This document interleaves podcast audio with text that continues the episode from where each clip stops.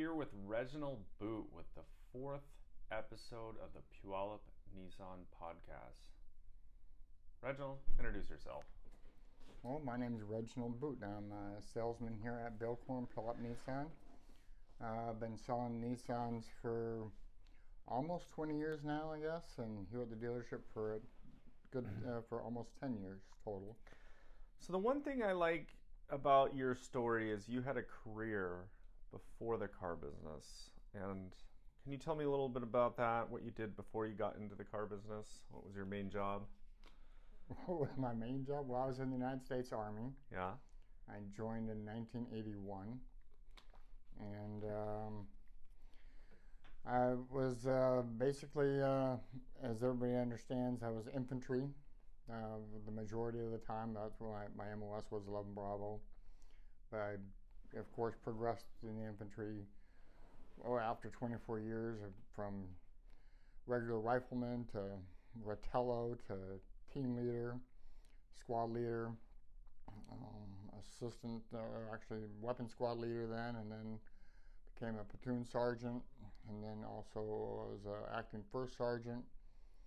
Uh, and a first sergeant for a while, and then but I also worked in the operations side of it in the Army, uh, in theater operations, working for a four star general uh, for three years. And then I got into, of course, uh, just before that, I was also in drill, sar- I was a drill sergeant, uh, training new soldiers that were coming into the, the military, actually training civilians to become soldiers and teaching them the skills of uh, what they need to do to become become a, a fantastic soldier themselves. And uh, towards the end of my career, I I uh, was uh, at Title 11 is what they called it, and basically what I was doing is evaluating NCO academies and drill sergeant schools and the officer candidate program uh, to make sure that they were doing the right things for those individuals and also making sure that they met all the standards. And you served in a few wars, right? I had some uh, we're, we're, not going to call them wars, uh, conflicts, yes. Yeah, so you were overseas.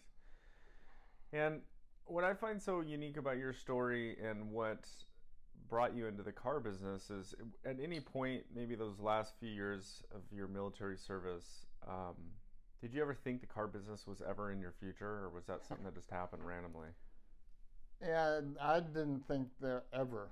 I never looked at the car business before until one day that uh, my wife and my, myself went into a car dealership and and uh, basically I, I, I was teaching a, a, junior ROTC at the time and I suffered a heart attack and we needed a new car so we went to this car dealership and getting a new car for the wife and getting a new car for myself and and uh, the people at that dealership were were kind of instrumental on, on on why I wanted to become a, a, a, car salesman. In a way, they had a job opening. They jokingly asked me if I wanted to be a salesman. And I said, Well, sure, fantastic. Can I apply? And uh, two days later, uh, I started working as a car salesman. Wonder, you know, you've been around this business now for a long time, and one thing I've never understood is why, you know, especially in a big military area that we're in next to JBLM, why hasn't enough people when they ended their career in the military because we love to hire people that are previous why aren't they thinking the auto industry? Why do they go to these other i don't know if it's government jobs or what you know maybe it's stability or what but what do you think would encourage more people to get into the auto industry if it's mechanics salespeople um, recon whatever it is? Or do you think that's just not a right fit and you're just a unique candidate that made it and been so successful? Um I think people are scared of going into sales. Um, they're not they're not really aware that sales is actually a good place to be able to go to. Although we've had a few individuals that were uh, prior military that did come to our dealership, and we had two of them. Yeah. And they did well, and they but they decided to go to another uh, auto agency, and, and they're doing well there now. Um, but the thing is, is most people that when they get ready to retire from the military, they're they're looking at career-oriented positions more associated with their field. rather than, and there's nothing in the military that's associated with cars. Yeah. So they're really unaware. So they like to be, you know, like police officers or work in the U.S. Postal Right. Service or something like that. That's interesting. Do you think that, uh, like, when you were in your last few years, or you went to job fairs, and this is they talked about other stuff? Did they, did the auto industry ever show up, or car dealerships ever show up? I know you've done some stuff to reach out to JBLM to, to Yeah, get them excited. Um, actually, I've not really even during job fairs and the time that I was progressing out of the military or actually uh, uh, getting ready to retire from the military. The job fairs didn't actually have anybody that would go to these job fairs that would promote uh, car business. Yeah. Um, What was the very first job you got, like when your military service ended, and when was that? 2005. 2005. What was the very first job you got? Um, I the very first job I got, I, I went to uh, taught at the University of Southern California, ROTC, under uh, Comtech, Yeah. and worked in a majors position. What was that like? That transition there? Did you like it, or was it like you were thinking this ain't gonna be? Uh, well, transi- transitioning from active duty military to uh, teaching ROTC is very similar. I mean, um, because I've got the operations experience already, um, it was very easy for me to move from retired military to a like an S3 or operations position within uh, USC. That was pretty simple because I was fully aware of how to run operations within a, a regular battalion or, brigade or brigade or theater.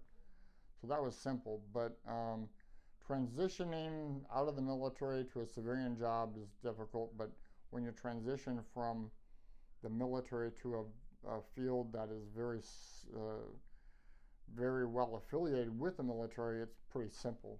Yeah. But when you when I transitioned into the car dealership, initially I think I was scared uh, that I wasn't going to make enough because uh, I didn't have the experience. But as long as you got people skills and you're uh, and you're fully aware of the product, you can sell them. You, you can sell a car to anybody that is looking for a car as long as you got the knowledge about the vehicles and and you're basically presenting the vehicle to them because that's what they want. They want somebody that's there to show them uh, the features, advantages, and benefits of the vehicle. One thing that you're very talented with that not very many people have this skill is training. And obviously everybody likes to pass on something that they know to somebody, but you've trained so many people that didn't make it and it was nothing against you. It was just because the time wasn't right, they just weren't into the job. How do you keep the energy up to whenever we get a new hire that you could go through all the motions, you know, tell them the ins and outs, everything from test driving cars to getting familiarized with NNA net. How do you keep that up and stay steady from when you first did it with the first person all the way to the most recent person? I just don't know how. you you'd think you'd get like frustrated over time. Like this never even pans out half the time. Well, um, for the majority of the individuals that, that I've trained, I mean, they did well initially. Um, yeah, we have to kind of shadow them a little bit, but as soon as they get the hang of it, then they start to maneuver through themselves and they do well. Yeah. Um, why they leave? Uh, sometimes um, they get tired of the process and the hours that you that we do put in Yeah. um, doesn't seem to, to fit their their social schedule. Yeah. But the thing is, is if, if you take a look around at other jobs too, if you're going to make it someplace, you've got to give 100%. And if you don't give 100%, then um, you're probably not going to last that another position either. But giving 100% here, um, you'll make it. So you kind of like on uh, you have your dual side 'cause you're also our OLM manager, owner loyalty manager. That's a Nissan term. So you have to you know manage our reputation um, online for like Google and all the rest of the reviews and obviously our surveys and stuff. Um, it just those are tedious things. I mean that that just shows how you, you you've shown your value over the years. Like you're obviously a tremendous salesperson, and when you um, you know if it, if it's personal whatever you, you have had to take care of things you could still be giving it 100% and giving back to the business and that's why we appreciate but like That, that's just something that I've always admired about you. Uh, we call you Boot here, just it's your last name. But uh, by the way, this is a little side thing. So I've heard you be called Reginald, Reggie, Boot. What was the name that you were named? Like, what's the name that do you just have these different phases of, of names? Which one do you like to go by the most? I think Boot's a lot easier than, than Reggie or Reginald or Reg. Um, it doesn't really matter what you call me as long as uh, you call me something. Yeah. It, uh, I mean, did your parents call you Reggie? yeah, they called me Reggie. And you're you're from Iowa, right? Originally from Iowa, yeah. Waterloo, No, Sioux Center, Iowa. Sioux Center. Totally different area than Waterloo. I don't know why I remember somewhere in our conversations Yeah. in the past it was Waterloo. Uh, when you moved out to the west, what? Um, so you've been on the West Coast, primarily in Southern California and up here in Seattle. What's your favorite part of the um, United States? Right here, Right here. right here. What's your favorite part of the outside of the United States places you've lived? What, different countries? Yeah. Um, I, I, I like history, so Heidelberg was really a good area for uh, not just myself but also the family. Um, we were able to see a lot of historical features uh, about uh, from World War II, World War One, and because I'm in the military, uh, so we traveled around Europe a lot uh, and seen a lot of things. Um, Germany, the, the Netherlands, France, Italy uh, even Spain. Um, but um, getting back to what you were also saying about reputation management. Yes, yes. Let's go back to the car business. I got sidetracked. Um, reputation management is a little different than selling cars because you're mon- I'm monitoring not only reviews um, uh, from salespeople but also from from service. So when you do that, I mean, I'm not directly answering people's questions. I'm replying to some of the reviews, but uh, if there's something that's uh, a problem, then I go directly to whether it be service or to the sales managers to make sure that the right person is contacted, uh, the right managers are making the calls to these individuals, and not myself. What's a mistake that you think that dealerships as a whole make that we could fix with one like fail like one big swoop like where you see a reoccurring theme and you think gosh if we just did this it would change everything.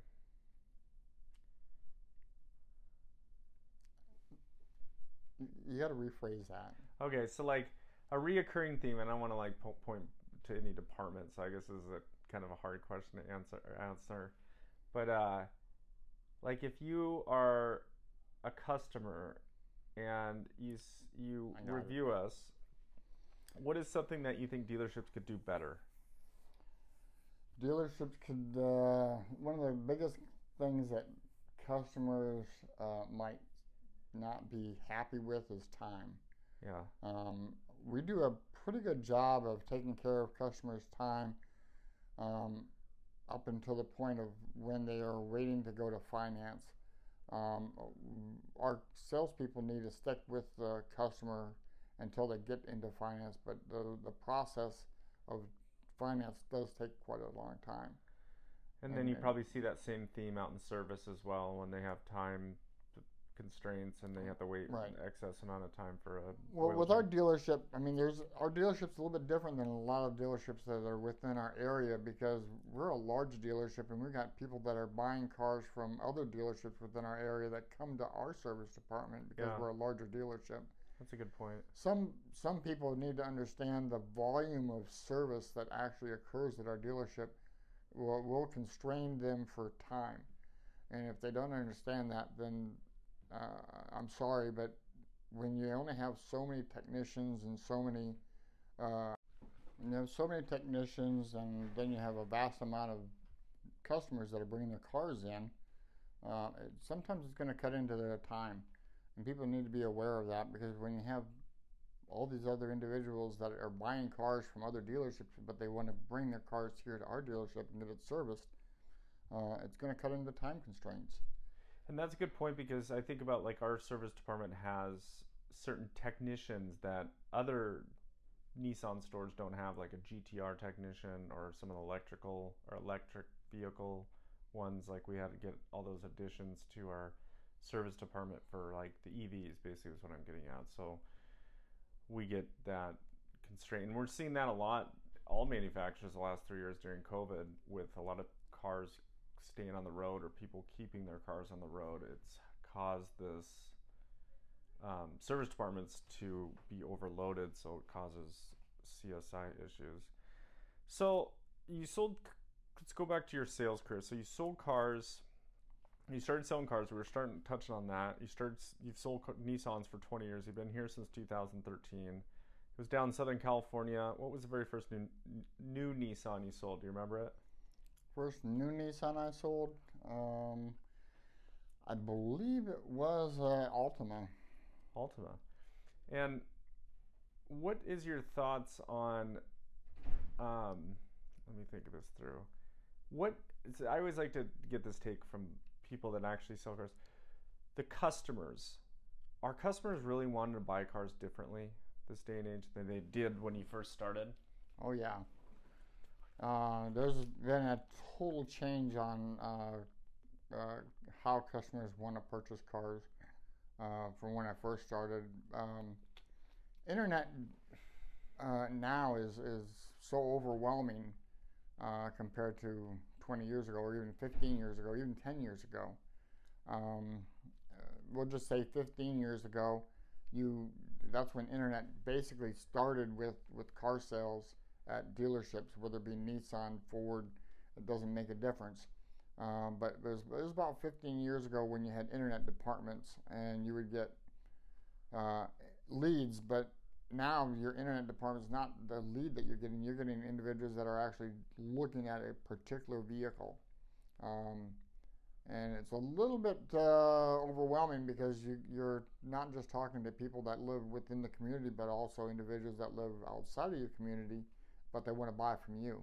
Yeah. And they always want you know, everybody wants the best price. Um, but back, you know, 15 years ago or 10 years ago, there was uh, uh, even before the pandemic, we had rebates and and, and and incentives, you know. But now, because of the pandemic, that changed everything within the car industry, and there's little rebates and and discounts, and there's not much haggling anymore going on, which which is good not only for the salespeople, but it's also good for the customer to understand that.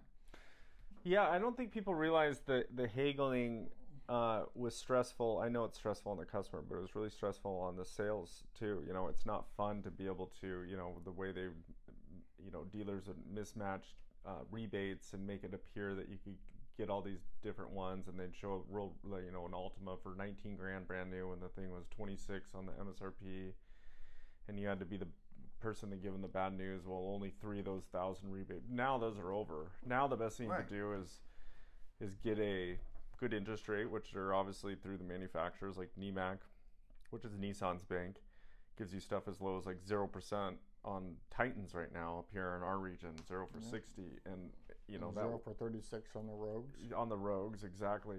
What advice would you give? Like, if you had a, obviously you give advice to a friend to buy a car from you, but like to a, someone that lives in a different part of the country like if they're on the search for a Nissan Altima how would you go about it if you were going to give someone advice to go to a dealership like and they have a trade? So i'm going to play out a scenario. They have a trade good credit they have an Altima they tell you i don't want to waste a bunch of time at the dealer. I just want to get in and out. I want to buy i want to buy the car. And what kind of advice would you give that person to do?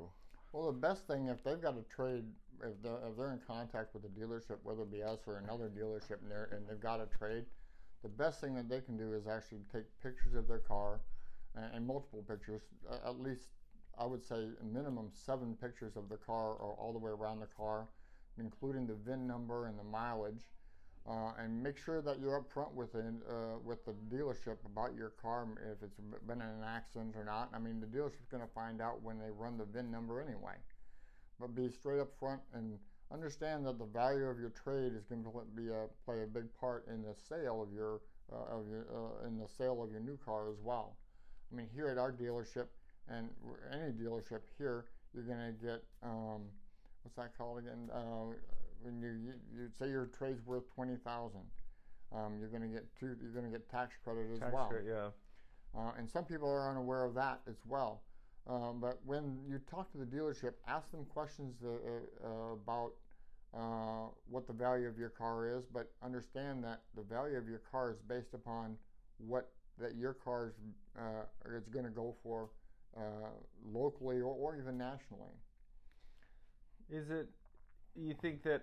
Would you play like? Would you tell them to like look at reviews and things like that at the dealership before they oh, go in there? Absolutely. I think reviews are, are, are, a key part when you want to look at uh, a dealership. If it's, if it's if you see multiple bad reviews, especially uh, about the sales process, um, why would you want to go to that dealership?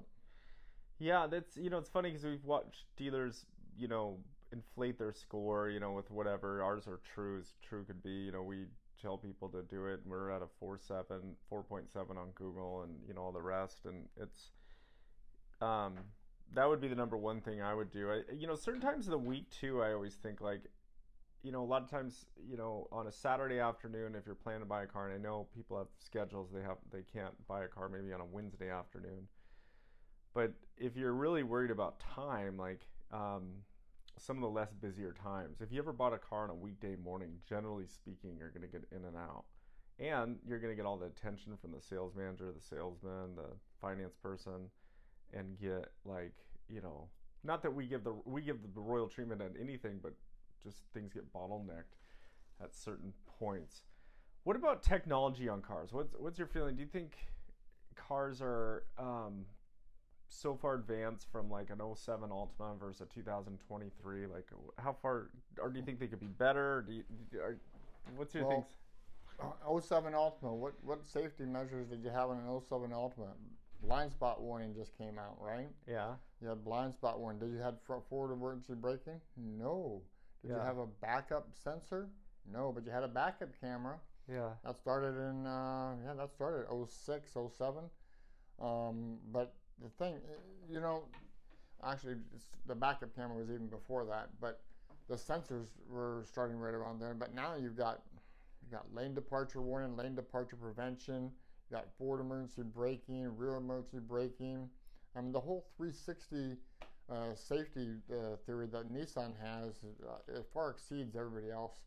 And uh, I think Nissans are one of the safest cars on the road because of that.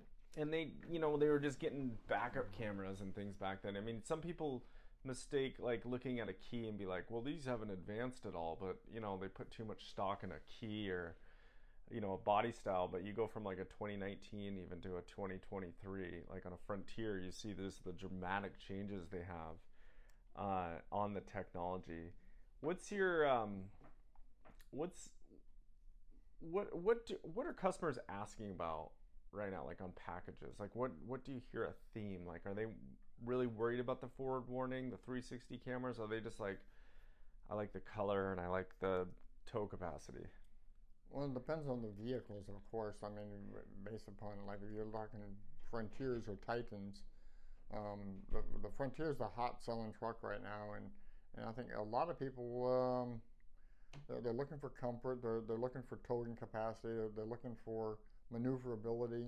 Yeah. Um, but they like the safety features that the Frontier has as well, uh, and and a lot of people really like that. And it depends on it depends on the individuals too. It depends what they're going to use the vehicle for. If it's a family vehicle, of course, safety is key. Um, especially if you go to the Rogue or the or the Pathfinder, or the Murano or, or the Altimas. So, um, so um, we're coming up on the 30 minute mark, so we'll kind of end with this. But I'm really curious on your take on this. So you you've been buying Nissans as well as selling them and all the things that we've talked about today. But you just recently went from a Rogue to a Nissan Ariya. What has your experience been like that first month?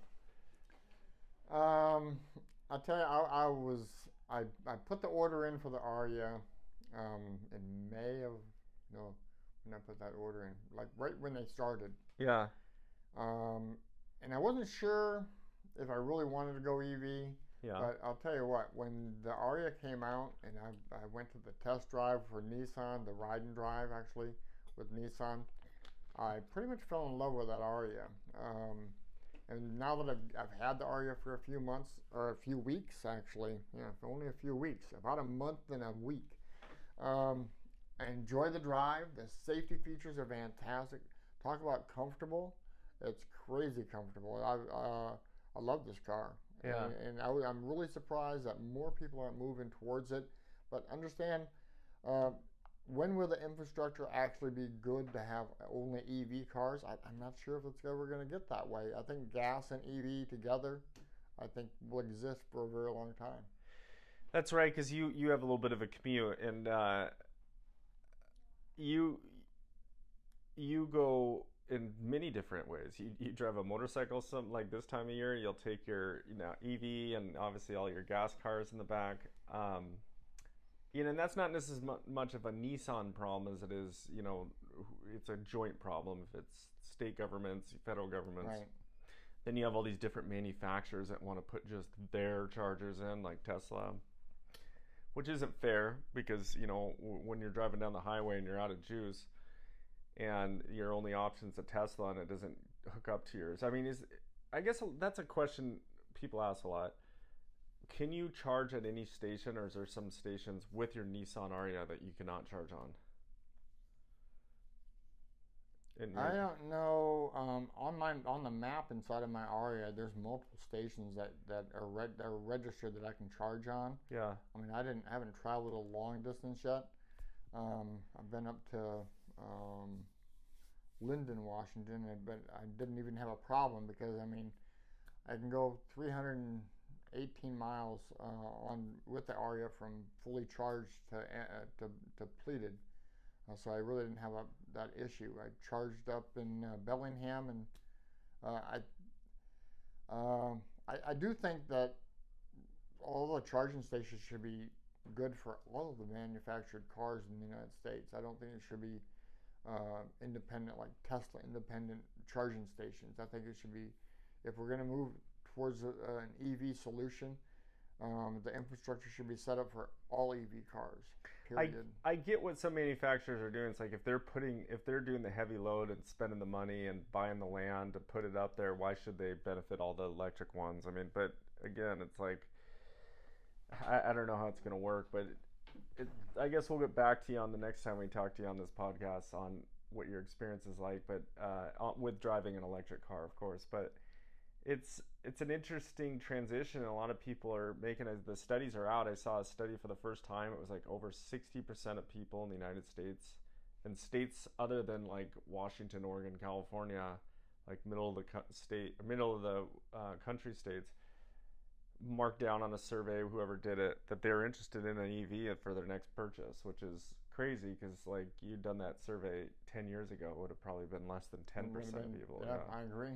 And now, you know, Nissan, the one thing that Nissan uh, never gets credit for is they kind of led the way with EV cars. I know Tesla gets, you know, they made all the fancy designs and stuff, but obviously the Leaf came out in 11 and then obviously then you know Tesla's first model came out was 14 and and so on. But Nissan's been you know chipping away at this whole electric vehicle thing. And and they put all their eggs in that basket versus the hybrid. Like we haven't made a hybrid I don't think in the last several model years and any model Nissan's made when you see Toyotas and things like that. They're still going strong which they do make a good one and nothing wrong with the Toyotas. But it'll be interesting to see how this whole thing pans out. But um, I think that's it. Is there anything else you want to add? Any part of your story or your any encouragement if anybody well, listens to uh, invite people to come into Bill Corn Nissan and, and if you've got questions to ask the whatever salesman that you're associated with or that you feel comfortable with, um, and we're always here to help. Yeah, you can find uh, Reginald Boot on our website if you want to email him. It's there, and uh, this was fun. So I appreciate your time today. Thank you. Thank you.